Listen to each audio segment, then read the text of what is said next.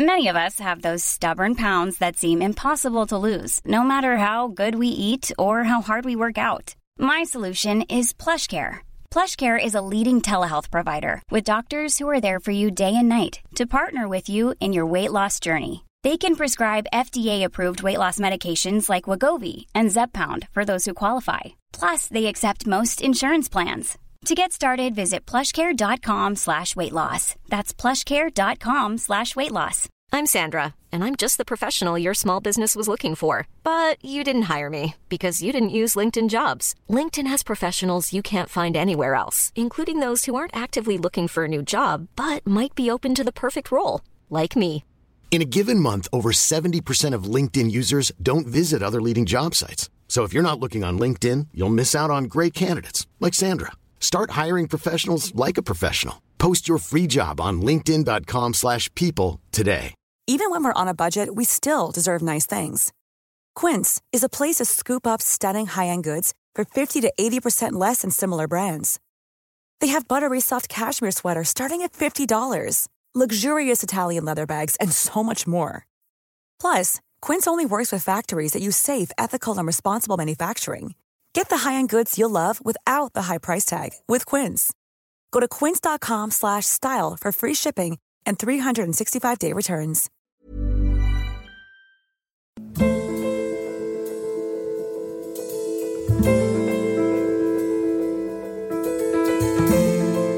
پادکست انسانک رو میشنوید به روایت من حسام ایپکچی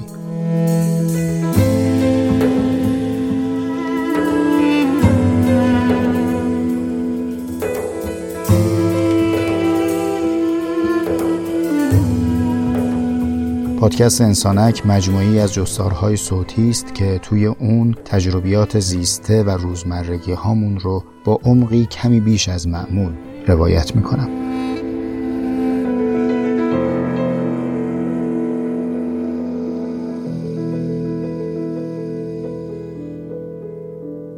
انگاری که گیر افتاده باشیم توی تکرار ثانیه ها ژوزه سارماگو توی رمان کوری شهری رو توصیف می‌کنه که مردم این شهر مبتلا میشن به اپیدمی کوری نابینایی. حالا شما همین شهر رو تصور بکنید اما جمعیت مبتلا شده باشند به اپیدمی همان. همان دیگه چه بیماریه؟ بیماری همان مثل خاکستر روی همه چیز میشینه. رنگ ها رو خاکستری می‌کنه. تمایزها قابل تشخیص نیست. علائمش علائم رفتاری فرد صبح که از خواب بیدار میشه سقف و نگاه می‌کنه میگه ای بابا این که همون سقفه این که همون خونه است اینا هم که همون هم خونه هان همه چیز با گردی از همان پوشیده میشه. از در خونه میای بیرون همون خیابون همون ماشین همون ترافیک همون آدما. می‌رسی سر کارت همون اتاق همون میز کار همون شرح کار همون درد سرای همیشگی. تلو تلو می‌خوریم بین تکرارها. یه پاندول میشیم آویخته بین شب و روز بی مزه بی تم میریم برمیگردیم میریم برمیگردیم. آونگ اه شب شد اه روز شد تو سرمون می‌زنه و یه دفعه نوبت شب و روزمون تموم میشه و بازی تمام.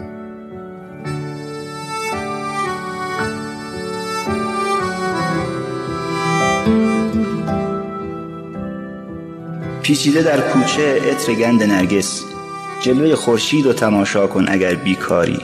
اگر بیکاری اگر مرض داری. کور می‌خواهی اگر شوی برو جلوه خورشید رو تماشا کن. شما لطف داری. شما لطف داری. سر به سایه ها مفروش. مدح پایه ها نسرای. روح مادیان فراری شد. روح سرکش جاری شد. پیچیده در کوچه بوی گند نرگس. لذت روزا رو تماشا کن. کمی در ترافیک بمان تا لذت روز رو ببری. اه شب شد. کمی با اطرافیان دعوا کن تا آرامش شب آید اه صبح شد اه شب شد اه صبح شد اه شب شد اه صبح شد اه شب شد اه صبح شد اه شب شد اه شب شد اه شب شد اه سی شد اه مردی نارو خوردی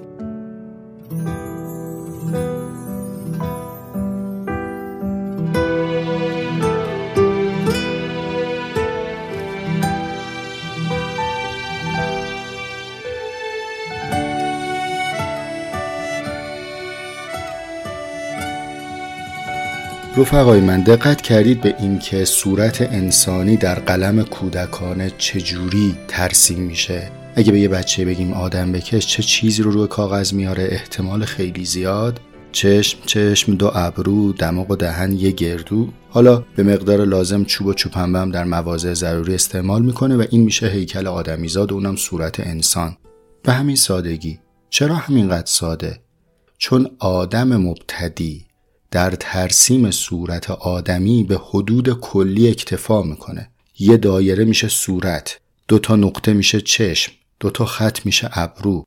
اما اگر همین کودک بخواد سیر بکنه و برسه به مرحله نقاش پخته و حرفه‌ای اون موقع دیگه انتظار ما چشم چشم دو ابرو نیست. چیزی بیش از این انتظار داریم. دیدید بعضی وقتا ما یک بوم نقاشی می‌بینیم مثلا یک پورتری رو می‌بینیم و هیجان زده میشیم. به قدری این برای ما اعجاب انگیز و زیباست. بعد در توصیفش چی میگیم؟ میگیم این خیلی طبیعیه. چه چیزی داره که خیلی طبیعیه؟ یعنی ما شاخصمون برای اینکه آن پدیده رو به طبیعت نزدیک بدونیم چیه؟ باز سوالم رو یه جور دیگه مطرح بکنم تا بعد برسم به جوابش. وقتی همون تصویر کودکانه رو از انسان می‌بینیم گاهی نمی‌تونیم تشخیص بدیم که این کیه که کشیدی. صدا می‌کنیم یه مامان جون بابا جون کیه الان تو آوردی رو کاغذ نقاشیش کردی؟ نیاز داریم یه جزئیاتی به تصویر اضافه بشه. فرض کن اگه یه گیس بافته بذاره میگیم خودتو کشیدی؟ اگه دامن گلگل بذاره بگیم مثل مامان کشیدی؟ سیبیل بذاره بگیم بابا رو کشیدی؟ عینک بذاره بگیم خانم جون کشیدی؟ برای این که به ما قدرت تشخیص بده و به اون تصویر تشخص بده یعنی بشه اون ترسیم کلی رو به یک مستاق بیرونی نزدیک کرد به چه چیزی احتیاج داریم؟ ببین عزیز من همه این سوال ها جوابش میشه به جزئیات. یه جزئیاتی رایت میشه که ما به اون نقاشی میگیم حالا طبیعی شد چون طبیعت لبریز جزئیاته. باید دیگه از خط و سایه و چین و چروک ها ساده نگذشت. ایناست که تشخص میده. در صورت من حسام یه جزئیاتی وجود داره که اگر این جزئیات رو ازش حذف کنی دیگه صورت من نیست. یک حدود کلی است. آنچه که از من من می‌سازه و از تو تو همون رعایت جزئیاته. اون سری که ترسیم کودکانه رو بالغ می‌کنه و میرسونه به یک نقاشی یا پورتری حرفه‌ای و پخته رعایت انبوهی از جزئیات. من می‌خوام توی این اپیزود از اهمیت جزئیات و عظمت ذرات صحبت بکنم. اما برای اینکه موضع صحبت مشخص بشه من و شما بهتر بدونیم که ضرورت و فایده این صحبت چیه. ناگزیرم چند تا مثال دیگه اضافه بکنم و امیدوارم خسته نشید. فقط برای اینه که بدونیم چه اهمیتی داره این موضوع. ابتدای اپیزود رو با چی شروع کردم؟ با تذکری در خصوص بلای عمومی همان. امروز همون روزه این همون آدمه اینجا که همون کاره شهر که همان شهره. چه چیزی ما رو از این همان نجات میده؟ ما که به دنبال لفاظی نیستیم که.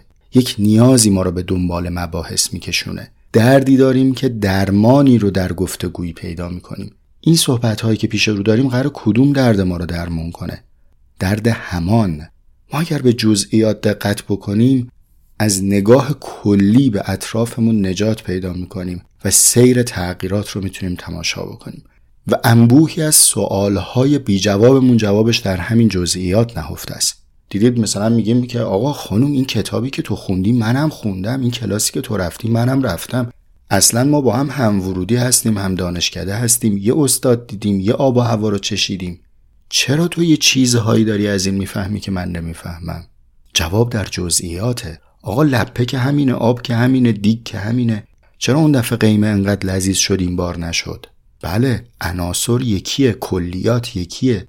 یه جزئیاتی تعم رو دگرگون می‌کنه. راه ارتقا توجه به جزئیاته. شما اگه قرار باشه که خط مبتدی بنویسی مگه به دانش آموز سال اول دبستان چی میگن؟ لوح نویسی مگه چیه؟ قلم رو می‌ذاری رو کاغذ صاف می‌کشی میشه الف.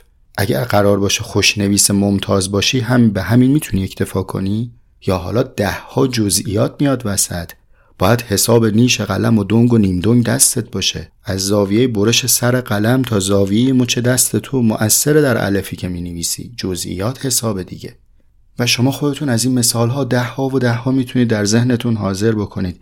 یه پیانیست مبتدی انگشتش رو فشار بده بر روی کلاویه ها کارش را میفته اما اگر قرار باشه یه موزیسین حرفه‌ای بشه جزئیات حسابه. قوز شانش در صدای سازش اثر می‌ذاره. نحوه نشستن نوازنده در برخواستن صدا از ساز موثره. پس جزئیاته که به ما تشخص میده جزئیاته که معدودی انسانها رو به یک نتایجی میرسونه که عمده ای از انسانها به اون نتایج نمی‌رسن. من این پیش درآمد رو می‌خوام جنبندی بکنم خدمتون با این توضیحات پایانی. ببینید رفقای من دیدید یه وقتایی یه فیلمی یه گفتگویی خواندن یه کتابی یه مواجهه‌ای گویی ما رو به انسان متفاوتی تبدیل می‌کنه. چه تحولی در ما ایجاد میشه که به این نگاه دگرگون شده و این بودن متفاوت در حیات می‌رسیم؟ با اون مثالهایی که تا الان زدم احتمالا جوابی که خواهید داد اینه دیگه. توجه به جزئیات جواب درستی هم هست. اما این توجه به جزئیات خودش بیانگر نزدیک شدنه. دید ما از دور همیشه شمایل کلی می‌بینیم. وقتی که نزدیک میشیم انبوهی از ریز مقادیر هم در چشم ما میاد. و این نشانه تقربه. اینکه ما این ور از نزدیک شدن از تقرب از قرب میشنویم این قرب حاصل نمیشه مگر اینکه ما عظمت ذرات رو بتونیم حس بکنیم. اهمیت جزئیات رو بتونیم بفهمیم.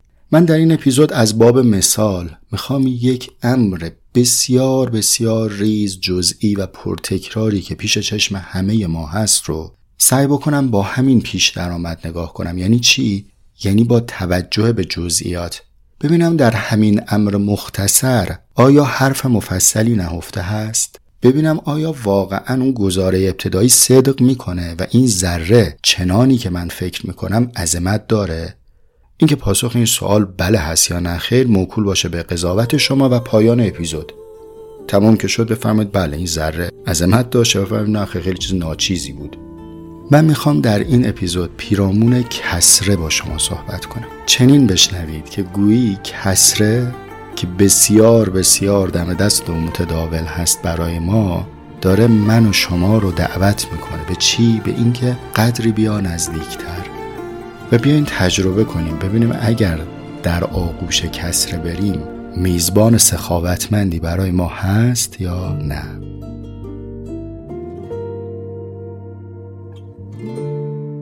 بیقرار بوسم قدری بیا نزدیکتر دور کن تردید را. قدری بیا نزدیکتر تا خیال چشمهایت می‌رود آن دورتر می‌شود. دستم به دستت بی هوا نزدیکتر. بیقرار بوسم قدری بیا نزدیکتر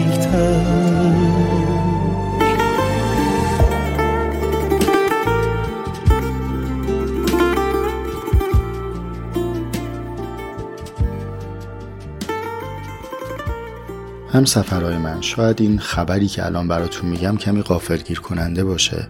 ولی قدم زنون آهسته آهسته رسیدیم به سال چهارم انسانک. چند روز قبل تولد سه سالگی انسانک بود و امروزی که این اپیزود رو خدمت شما ضبط می‌کنم یعنی ظهر چهارشنبه هفدهم اسفند ماه سال یک در روزهای آغازین سال چهارم انسانک هستیم. تو سالهایی که با هم سپری کردیم تجربیاتمون جالب بود بد نبود. سعی کردیم که زندگی رو تجربیات زیسته رو با عمقی کمی بیش از معمول ببینیم. گاهی به یک حادثه پرداختیم گاهی به یک کتاب گاهی به یک پاراگراف. گاهی به خود کلمه. یادتون میاد اپیزود در اعماق کلمات رو؟ و بعد پیشتر رفتیم حتی به یک حرف. خیلی از شما احتمالا اپیزود آ رو شنیدید. مدت ها با خودم فکر می کردم که آیا کار به همینجا تمام میشه؟ یا میشه از این جزئی نگرتر هم بود؟ میشه به پای ذرات نشست و حرف اونها رو هم شنید. چنین شد که تصمیم گرفتم که پیرامون یک حرکت یک صدا فکر بکنم و اون چیزهایی که به ذهنم اومده رو با شما تقسیم کنم. از اینجا به بعد اپیزود رو می‌خوام از زبان کسره روایت کنم. فرض بکنیم که به دور کسره حلقه زدیم و کسره مشغول صحبت و ما سراپا گوش. سلام رفقای من. من آنم که چنان در ذهنتونا چیزم که وقتی نقشم رو روی کاور این اپیزود دیدی نتونستی بخونی. یه خط مورب. خب چیکارش کنیم؟ بعضیاتون گفتین ا. این ا رو چطور تونستی تلفظ بکنی؟ از افزودن چیزی بر واقعیت. مفروض گرفتن آن چیزی که نیست. تو یه عین تصور کردی یا شاید یک الف و من رو به او منتصب کردی تا خواندنی بشم. بیا اندیشیدن و تفکر رو از همین عجز آغاز کنیم. اصلا شاید ناتوانی و عجز که ما رو ناگزیر به تفکر کرده. گرچه که ما در پی آسایش هستیم که تفکر کنیم ولی شاید آنجا که عجز نباشه انگیزه و طلبی برای تفکر نیست. خب می‌دونی چی شد که نتونستی من رو بخونی؟ چون من چیزی نیستم بدون پیرامونم. اگر پیرامونی نباشه من نیستم. تو درسای ادبیاتتون به من چی می‌گفتید؟ می‌گفتید حرکت دیگه من حرکتم. خب مگه حرکت بدون متحرک معنا داره؟ حرکت طوری از بودن متحرکه. اگر نباشه حرفی که میزبانی بکنه من رو من خواندنی نیستم. اما آیا این بدان معناست که من ناچیزم نه من هستم؟ چون اگر حرفی باشه که حرکت نداشته باشم خواندنی نیست. عالم مجال خواندن حرکت هاست. اصلا بعضیا به من میگن صدا. آره من صدام من صدای حروفم. شما حروف رو به صداشون می‌خوانید. به این فکر کردی که نسبت بین حرکت و صدا چیه؟ و شاید همین هم تلنگر دیگریه برای توجه به رابطه بین حرکت و صدا. حرکت است که صدا داره. این صدای سازی که ما داریم میشنویم حاصل ارتعاش رشته سیمه حاصل کوبش مزرابه جنبش مزراب از کجا میاد؟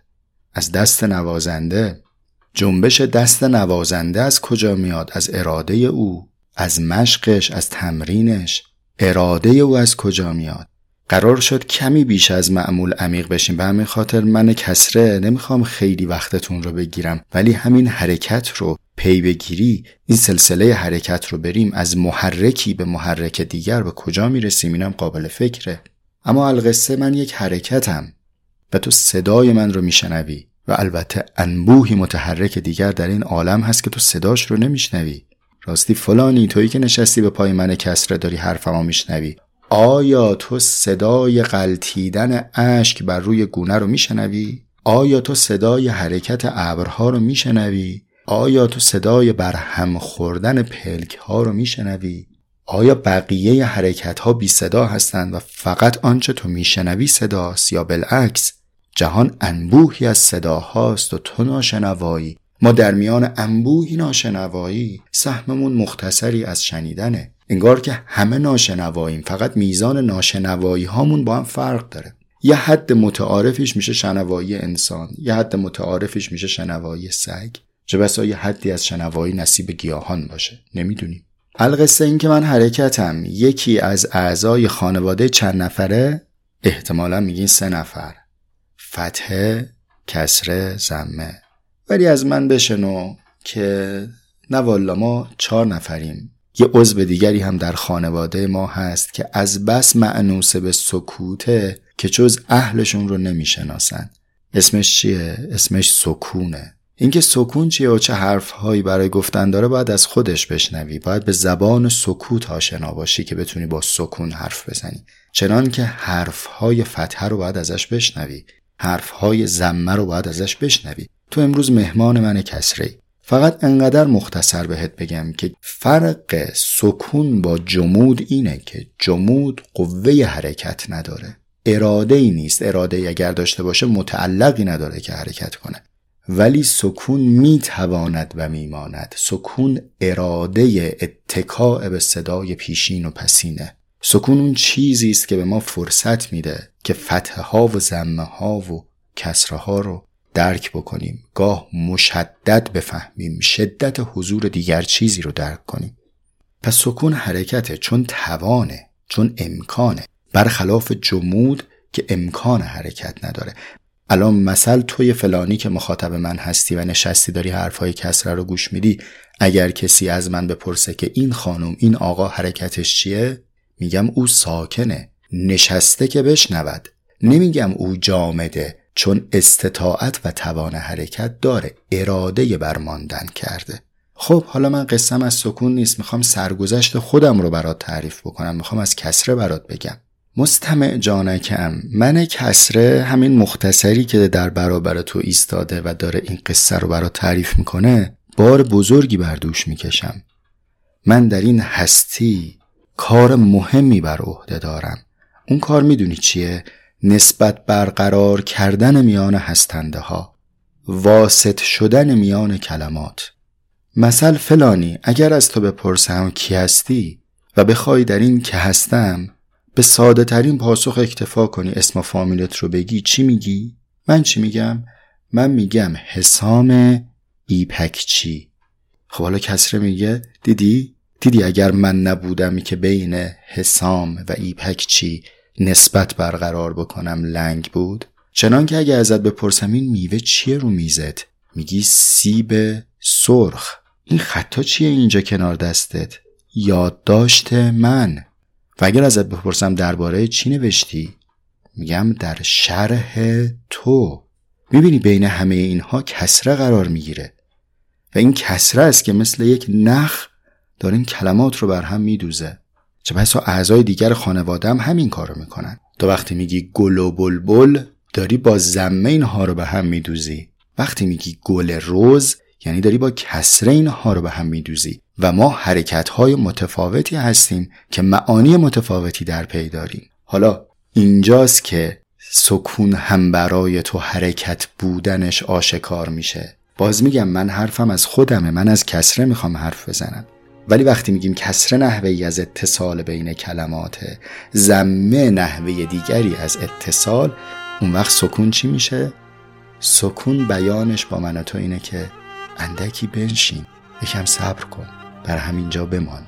بمان هم حرکته چنان که برو هم حرکته. حالا تو اندکی بنشین اندکی تعمل کن تا من کارکرد خودم رو در اتصال بین کلمات برات بگم.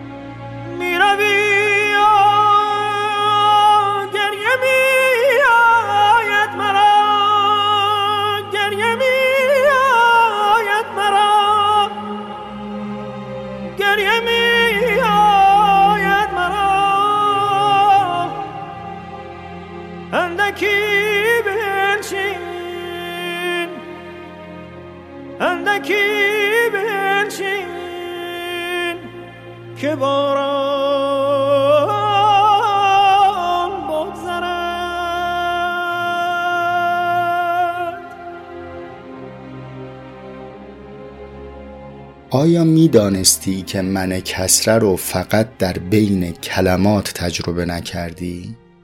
بلکه تو با من در میانه اعداد هم آشنایی داری به همین شکل و شمایل کمی درشتتر شماها ریاضی خوندید وقتی بهتون گفتن کسر سه پنجم چجوری نوشتید؟ سه کسر بر روی پنج درسته؟ همین انحنا همین خط کج که بهش میگی کسره منو باهاش صدا می‌کنی وقتی می‌بری در اعداد می‌ذاری بین دو عدد. خب من کارم همینه دیگه. تو با من آشنایی؟ ها. الان یه جرقه خورد در ذهنت چی شد؟ ندانسته ای به دانسته اضافه شد نه والا. فقط قفلتی کنار رفت. یه چیزی که می‌دونستی همینجوری جلو دستت بود تو ریاضی چهارم پنجم دبستانم پاس کرده بودی که ندانسته نیست دانسته است. هم متوجه دانسته ها نیستیم. در اعماق دانسته ها قور نمی کنیم حالا دیدی من همونم؟ کار من می‌دونی چیه؟ کار من اینه که بهت بگم کلمه دومی که میاد صورتی از صورتهای این مخرجه. یعنی چی؟ یعنی اگر گفتی حسام ایپکچی یعنی یه طایفه ای داریم به نام ایپکچی یه حسامش توی. یک صورتی از اون مخرج توی. گفتی گل روز گفتی گل نرگس یعنی ما یک مفهومی داریم به نام گل که این نرگسش اینم مریمشه صورتی از این گل چنین است. وقتی میگی دفتر من یعنی انبوهی اگر دفتر در عالم هست اینی از آن منه. کسری از مفهوم کلی دفتر نزد منه. حالا فهمیدی چرا به من میگن کسره؟ چون من یک مستاق رو کسر می‌کنم از یک کلیت. همونطور که تو ریاضی میگیم یک سوم یعنی از یک مجموعه ستایی دونش اونم کسره؟ اگه بگی ماشین پراید یعنی از مجموعه ماشین ها یک پراید. و اگه بگی پراید من یعنی از مجموعه پراید ها اون یه دونش که مال منه. کسری از یک کلی. این کار منه. و اگر من نباشم تو اصلا نمی‌تونی از مفاهیم کلی سیر بکنی و به مصادیق عینی برسی. منم که در میانم. خب من راستی داشتم اول اپیزود صحبتاتو میشنیدم. آقای محترمی که اونجا نشستی اول اپیزود داشتی می‌گفتی که صورت انسان چنین و چنان در قلم کودکان کلیات در قلم بزرگ سالان جزئیات. حالا تو بگو ببینم وقتی از صورت داری صحبت می‌کنی مخرج این کسر چیه؟ درسته؟ تو وقتی میگی صورت آدم یعنی این یک صورته. مگه در ریاضی هم نمیگیم صورت و مخرج؟ این صورتی از یک مخرج کلی است مخرج کجاست؟ و بذار همینجا بهت یک راز دیگری رو بگم. ما به کلیات موضوعات دسترسی نداریم. ما همواره به صورتی از اونها نظر می‌کنیم. حالا دوست داری بگم که افلاتون وقتی از مسل افلاتونی می‌گفت داشت با من کسره کشتی می‌گرفت؟ او حرفش این بود. میگفتش که میگی گل سوسن. پس تو باید یک مفهوم کلی به نام گل یه جایی داشته باشی که صورتهاشو داری در این عالم می‌بینی. هر چیزی که تو در این عالم می‌بینی صورته. ما فقط به صورتها دسترسی داریم. پس تو مخرج کسر رو نمی‌بینی. مخرج کجاست؟ او در پشت سر من کسر است. و حالا تو به اون عالمی که پشت سر من هست هر چه میخوایی بگی بگو. ولی باید در یک جایی مفهوم کلی در مخرج باشه که در اینجا تو مستاقی از اون رو اشاره می‌کنی. تو هر درختی که بهش اشاره کنی صورتی از درخت هاست.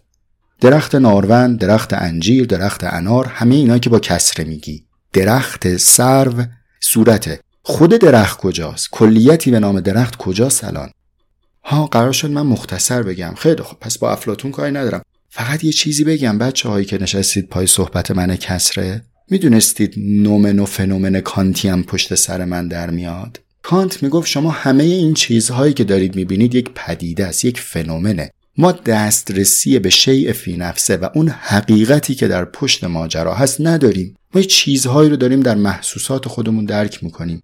می‌دونی منظورش چی بود؟ بابا با من کار داشت. داشت راجع من حرف می‌زد. می‌گفت ما یه چیزی پس از کسره رو می‌بینیم. و اون پیش از کسره رو بهش چی می‌گفت؟ گفت شیء فی نفسه. می‌شد جهان نومنها ها؟ باورت نمی‌شد من این کسره انقدر حرف داشته باشم در آستین؟ حالا بیا برات بگم. می‌دونی شوپنهاور وقتی کتابش شروع کرد به نوشتن از من شروع کرد؟ یه اثر فاخری داره که تنها کتاب اصلیشه. اسمش هم گذاشته جهان همچون اراده و تصور. جمله اولش چیه؟ میگه جهان تصور من است. خب حالا که تو با کسر آشنایی بگو ببینم جهانی که او داره ترسیم می‌کنه جهان صورت یا جهان مخرجه؟ جهان تصور من از کدومشه؟ صورت دیگه. ها ماشاءالله. پس اون یکیش گو مگه میشه کس رو بدون مخرج تعریف کرد؟ اینو من بهش گفتم من کسره رفتم به شوپنهاور گفتم که بابا نمیشه که فقط راجع به صورتش حرف بزنی. او هم قبول کرد. پس یه مخرجی هم مفروض می‌گیرم. به اون میگم جهان همچون اراده. تو وقتی میری کتاب جهان همچون اراده و تصور می‌خونی شرح کسره می‌خونی. بابا تو با من مشغولی. بست شد یا بازم بگم. بذار از حرفهای نظری بیام بیرون. در عمل باهات صحبت بکنم. تو کسری از این عالم هستی تو به کسری از این عالم دسترسی داری و تو هر وقت در مورد چیزی صحبت می‌کنی در باب کسری از این عالم حرف می‌زنی و حتی در باب کسری از اون معنا حرف می‌زنی حق طلبی می‌کنی؟ حق چه میطلبی؟ حق زن؟ حق مرد؟ حق کودک؟ حق طبیعت حق حیوان چه چیزی بین حق و همه اون کلمات بعدی که تو میگی ارتباط برقرار می‌کنه؟ کسره؟ تو وقتی داری حق با کسره رو مطالبه می‌کنی جزئی از حق رو داری طلب می‌کنی. پس اگر که رفتی بعدا اون اپیزود آداب حق طلبی این آقا رو گوش دادی یادت باشه هر حقی که طلب کنی کسری از حقه. پس نمی‌تونی دیگری رو کتمان کنی. اونم یه کسریشو برداشته تو هم یه کسریشو برداشتی تضادی با هم ندارید بلکه متمم همید تمام کننده همید همه کسرن. جامعه اهل حق اونیه که هم حق کودکش فریاد زن داره هم حق زنش هم حق مردش هم حق کارگرش هم حق کارفرماش. همه این پس از کسرها باید در کنار هم جمع بشه که صورت به جامعیت برسه. حتی فرض کن که کلمه حق رو مطلق استفاده کنی. بگی حق. من حق میطلبم. اگرم ازت بپرسن حق چی میگی برو بابا من این اپیزود رو شنیدم. کسرشو نمیگم حق. حتی در اینجا هم یک کسری مفروضه. چرا؟ چون تو هر کلمه ای که به زبان بیاری بعدش یه براکت اومده. حق تو براکت اینه. به فهم تا به امروز من. هر کسی هر بشری هر کلمه ای که به زبان آورد این براکت باهاش هست. ولی اینکه تلفظ نکنه. خب در راه کی قدم برمیداری؟ در راه خدا. کدوم خدا؟ پراکت. خدای در فهم تا به امروز من. همه با کسرهاتون مشغولید. حالا کلمه رو دقت کن همه کسر دارید. اصلا جامعه انسانی در پی درک کسره شکل می‌گیره. مفهوم مردم وابسته به درک معنای کسره است. مردم واژه‌ایه که مفرد نمیشه. چرا؟ چون حاصل جمع انبوهی از صورتها در کنار همدیگه می‌شود مردم و هر کدوم از افراد کسری از مردمن. هر کدوم از عقول کسری از اقلانیتن ابله اون کسی که نمی‌دونه کسره. و وقتی ندونه کسره فکر می‌کنه یک اراده خودش رو باید بر یک جمعیتی غالب کنه. نمی‌فهمه دیگه کسر رو نمی‌فهمه. همین من مختصر رو نمی‌فهمه. که البته الان به این شهر دیدیم چقدر مفصله. اگر کسره رو بفهمیم در میابیم که در جامعه بشری همه اقلیتیم. بعضا توی گفتگوها و مجادلات اجتماعی و سیاسی بحث حقوق اقلیت میشه و غلبه اکثریت. از من کسره به عنوان یک پرسش این به یادگار بمونه نزد شما که اصلا ممکنه جامعه ای بدون اکثریت باشه. ممکنه همون خودی که تو فرض می‌کنی اکثریتی هم اقلیت باشی. از کجا معلوم؟ چون تو با همه اکثریت بودنت از اجتماع بقیه اقلیت ها کوچکتری. یعنی اگه همه اقلیت ها با هم متحد بشن اونا میشن اکثریت تو میشه اقلیت. پس اگر روزی بهت تذکر دادن که حقوق یعنی حقوق اقلیت فکر نکن این ترحم تو به دیگرانه بلکه بدون این توجه تو به خودته چون تو خودت اکنون اقلیتی. فقط این اقلیت بودنت متجلی نشده. کافیه بقیه متحد بشن تا تو پی ببری به اقل بودن خودت. پس قبل از اینکه به روت بیارن حقوق اقلیت رو رعایت کن. ها دیدی عزیز من؟ دیدی چقدر حرف دارم من کسره؟ الان دیگه کسره خسته شد دیگه نمی‌تونه بیشتر توضیح بده. تا آخر حرفینم یادم رفت بگم. آقای محترم شمایی که پادکست انسانک می‌سازی چند وقت پیش پیله کرده بودی به یکی بود یکی نبود. بعد مردم گذاشتی سر کار چجوری هم یک بود هم یک نبود. خب پسر جان تو اگه کسر بلد بودی مردم نمیذاشتی سر کار. چون این یک اول با یک دوم می‌تونه متفاوت باشه. شما یه وقتی میفرمایی یک بر روی یک یعنی نسبت یکی یکم داری میگی این میشه یکی بود. چون یک یکم یعنی بود کامل. یه وقت میفرمایید که یک بر روی بینهایت. این میشه یکی نبود. به اولی میگن احد به دومی میگن واحد. خب بیشتر از اینا حرف هست برا گفتن دیگه ولی به این اکتفا کنیم چقدر حرف داشت کسره نه؟ حالا قبول دارید که ذرات عظمت دارن؟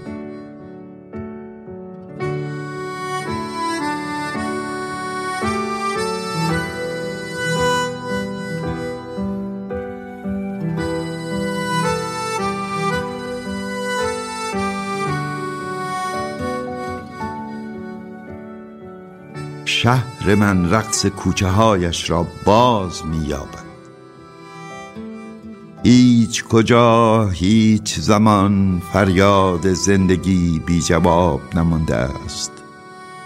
به صداهای دور گوش می‌دهم از دور به صدای من گوش می‌دهند. من زنده ام فریاد من بی جواب نیست. قلب خوب تو جواب فریاد من است. مرغ صدا طلایی من در شاخ و برگ خانه توست. نازنین جامعه خوبت را بپوش. عشق ما را دوست می دارد.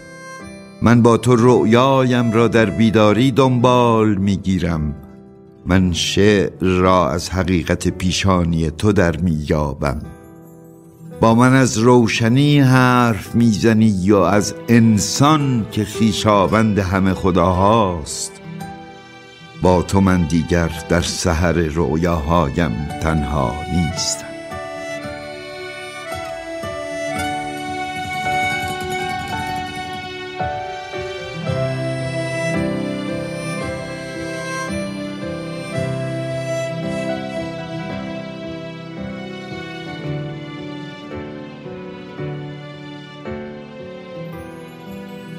اپیزود 45 انسانک و البته سال 1401 انسانک رو به این چند دقیقه ختم می‌کنم.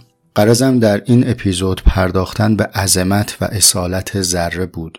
اگر فرصت زیستن باشه در اپیزودهای بعدی خدمت شما عرض می‌کنم که چقدر توجه به اصالت و عظمت ذره برای من تونسته وساطت بکنه که حل مسئله بکنم. اینو بعدتر فرصتی بود میگم خدمت شما. اما توی این اپیزود به کسره پرداختم از دو شن یک شنش اینه که خودش در میان حروف و حرکات و صداها یک ذره است جزئی که شاید به نظر بیمقدار بیاد. اما ما در این اپیزود بیشتر پیرامون یک نقش از نقش های کسره تعمق کردیم یعنی کسره ربط بین دو کلمه. و اگر با من موافق باشید برامون بابی بود دری شد که منظره جدیدی ببینیم و حرفهای تازه‌ای رو بتونیم به هم ببافیم. این رو از این جهت عرض می‌کنم بافتن که دعوای بین یافتن و بافتن رو بیهوده می‌دونم. یه وقتایی ازم سوال می‌کنن که ما اگر داریم تحمل می‌کنیم به دنبال یافتنیم یا به دنبال بافتن؟ چنانی که من می‌فهمم شعن انسانی بافتن یافته هاست. ما چیزهایی رو پیدا می‌کنیم و از در هم آمیختن اینها به طعم جدید می‌رسیم. مگه آشپزی همین نیست؟ مگه شیمیدان همین کار رو نمی‌کنه؟ کدوم انسانی تونسته چیزی رو از نبود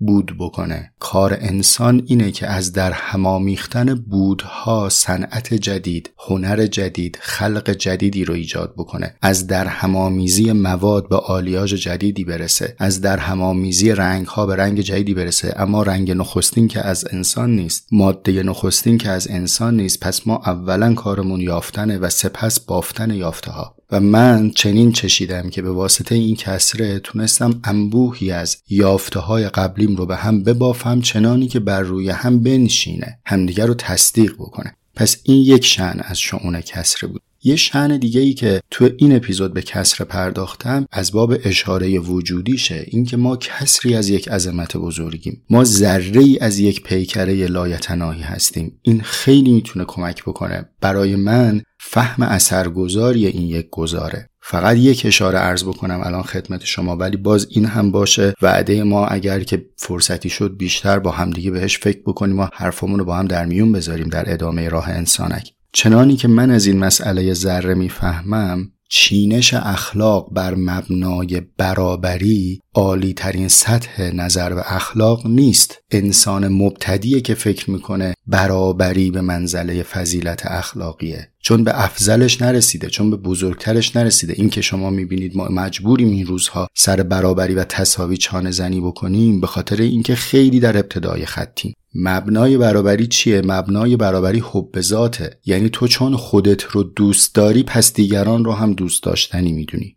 چون سنگ محک خودتی وقتی می‌خوای دیگری رو هم ارزنده بدونی بهش میگی تو رو هم با خودم برابر می‌دونم. یعنی خشت زیرینش مقدمه ابتدایش اینه که منم که محورم منم که شاخصم. این مال انسان مبتدیه. انسانی که فرزانه زندگی می‌کنه که من بهش میگم انسان فرزی با زیره با زی زندگی این از حب کل به حب جزء می‌رسه و تک تک ذرات براش هم اصالت دارن هم عظمت دارن. اینکه شما می‌بینید در طول تاریخ خیلی از بزرگترها توصیه کردن آنچه بر خود میپسندی بر دیگران هم بپسند این از گرفتاریشون بوده چون با انسان مبتدی روبرو بودن. و الا برای انسانی که فضیلت اخلاقی رو طی کرده باشه مبنای اخلاق حب نفس نیست. حب کل اشراف بر ذره بودن خوده و اشراف به اصالت ذره است. مثال بزنم براتون. فرض بفرمایید که یه پدری هست که پدر فرتوت بخیل انزوا طلبی است. برای خودش به این جنبندی رسیده که می‌خوام این گونه زندگی کنم. بعد اگر او برگرده به فرزندانش بگه که من آنچه بر خود میپسندم بر شما هم میپسندم. پس شما هم مثل من در تنگنا و در عزلت و در تنهایی و سرکوب زندگی بکنید. آیا به فهم شما این پدر داره اخلاقی رفتار می‌کنه؟ اگر به اون قاعده نگاه بکنی خب آنچه بر خود میپسنده بر دیگران هم میپسنده. اما اگر بر مبنای اصالت و عظمت ذرات نگاه بکنیم اونگاه به پدر میگیم که تو یک ذره هستی در این هستی چنان که من هستم. تو چنانی که فهم کردی زندگی می‌کنی و من چنانی که فهم می‌کنم باید زندگی بکنم. اینجا اگر تو به من بگی که آنچه بر خود میپسندم بر تو هم میپسندم در دل تو رو تقبیح می‌کنم. تو بسیار غلط می‌کنی که در عمل مدعی الوهیت هستی و فکر می‌کنی ما برای چون تو بودن هست شدیم. اگر به آفرینش معتقدی چنین برداشت کنی که ما را آفریده اند که مثل تو باشیم. این ادعای الوهیت این خود خداپنداریه به همین خاطر کسی با چنین مبانی فکری اگر جوانی رو به پیری برسونه به طاعت و شانش خم بشه در عبادت چون عبادت خود کرده ذره به تواضعش اضافه نمیشه. چون سرش به سمت خودش خم بوده. یک عمر رو در نوازش خودش به پیری رسونده و همین جهته که از تواضع بی بهره است. این هم وعده من و شما که به تواضع فکر کنیم. تواضع هم با همین عظمت و اصالت ذره قابل اندیشیدن میشه. تواضع قرائتوار نیست که ما گردن کچ کنیم خودمون رو لوس بکنیم یه سری جملات بیدر پیکری به خودمون نسبت بگیم. بیم آخه من متواضعم. نه تواضع یک فهم آنتولوژیک هستی شناسانه است. انسان متواضع هستی رو به گونه می‌فهمه که به تواضع می‌رسه. نه اینکه یه سری قیرتی بازی و ادا اتوار از خودش در کنه بگه حالا من متواضعم. بنابراین این مسئله اصالت و عظمت ذره به فهمم مهم آمد و با شما طرح کردم که با همدیگه بهش فکر کنیم ببینیم می‌تونیم چیزهای بیشتری ازش استحصال کنیم و به دست بیاریم یا نه. و اما اختتام کلامم این چند جمله. ببینید چه بسا هستی از قواعد یکسانی تبعیت می‌کنه و اگر امروز عالمان و اندیشمندان فیزیک برای دستیابی به انرژی های بزرگ مشغول استخراج انرژی از کوچکترین ذرات ماده هستند که بهش میگیم انرژی هسته‌ای چه بسا در سطح های دیگری هم همین فرمول پاسخ بده. یعنی چی؟ یعنی ما حتی اگر فرزندان شوماباد و دشوار زمانه روزگار هم باشیم دستیابی به یک انرژی بسیار بزرگ برامون امکان پذیر میشه اما به یک شرط. شرطش اینه که بتونیم عظمت ذره رو درک بکنیم و ذره ها ما رو خوشنود بکنن. انگیزه زیستن رو از جزئیات از چیزهای کوچولو کوچولو بتونیم به دست بیاریم. کسی که می‌تونه از ذره انرژی بگیره و ریز مقضی داشته باشه و از بهانه های خرد بهای بزرگ استخراج بکنه این به یک منبع تمام ناشدنی برای خوشحالی و خوشنودی متصله. به همین جهت امید دارم که اپیزود چهل و پنجم به ما این مهارت رو بده که بتونیم صدای هزار ذره جزئی رو بشنویم که روز تا شب به ما زنده باد میگن و زندگی زیستن در میان جهانی است که ذره ذره او به ما زنده باد میگن. زنده باشید. زنده باد بال خدا که فرو میافتد و درست روی شانه من می نشیند زنده باد. زنده باد آفتاب سحر که سرش را میچرخاند. پیدایت می کند و تلعلوی اولش را برای تو پست می کند زنده باد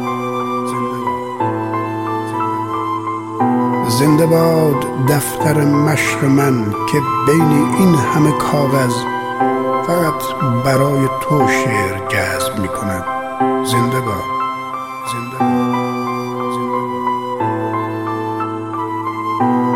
زنده باد سنگ های خیابان ها که بین این همه کفش فقط از کفش تو عکس می‌گیرن و برای عارفان برهن پای روز جزا میفرستند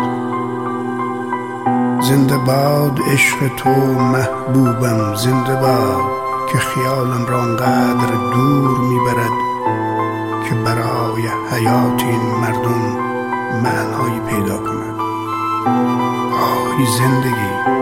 دیدی چه سرت آوردیم دیدی چه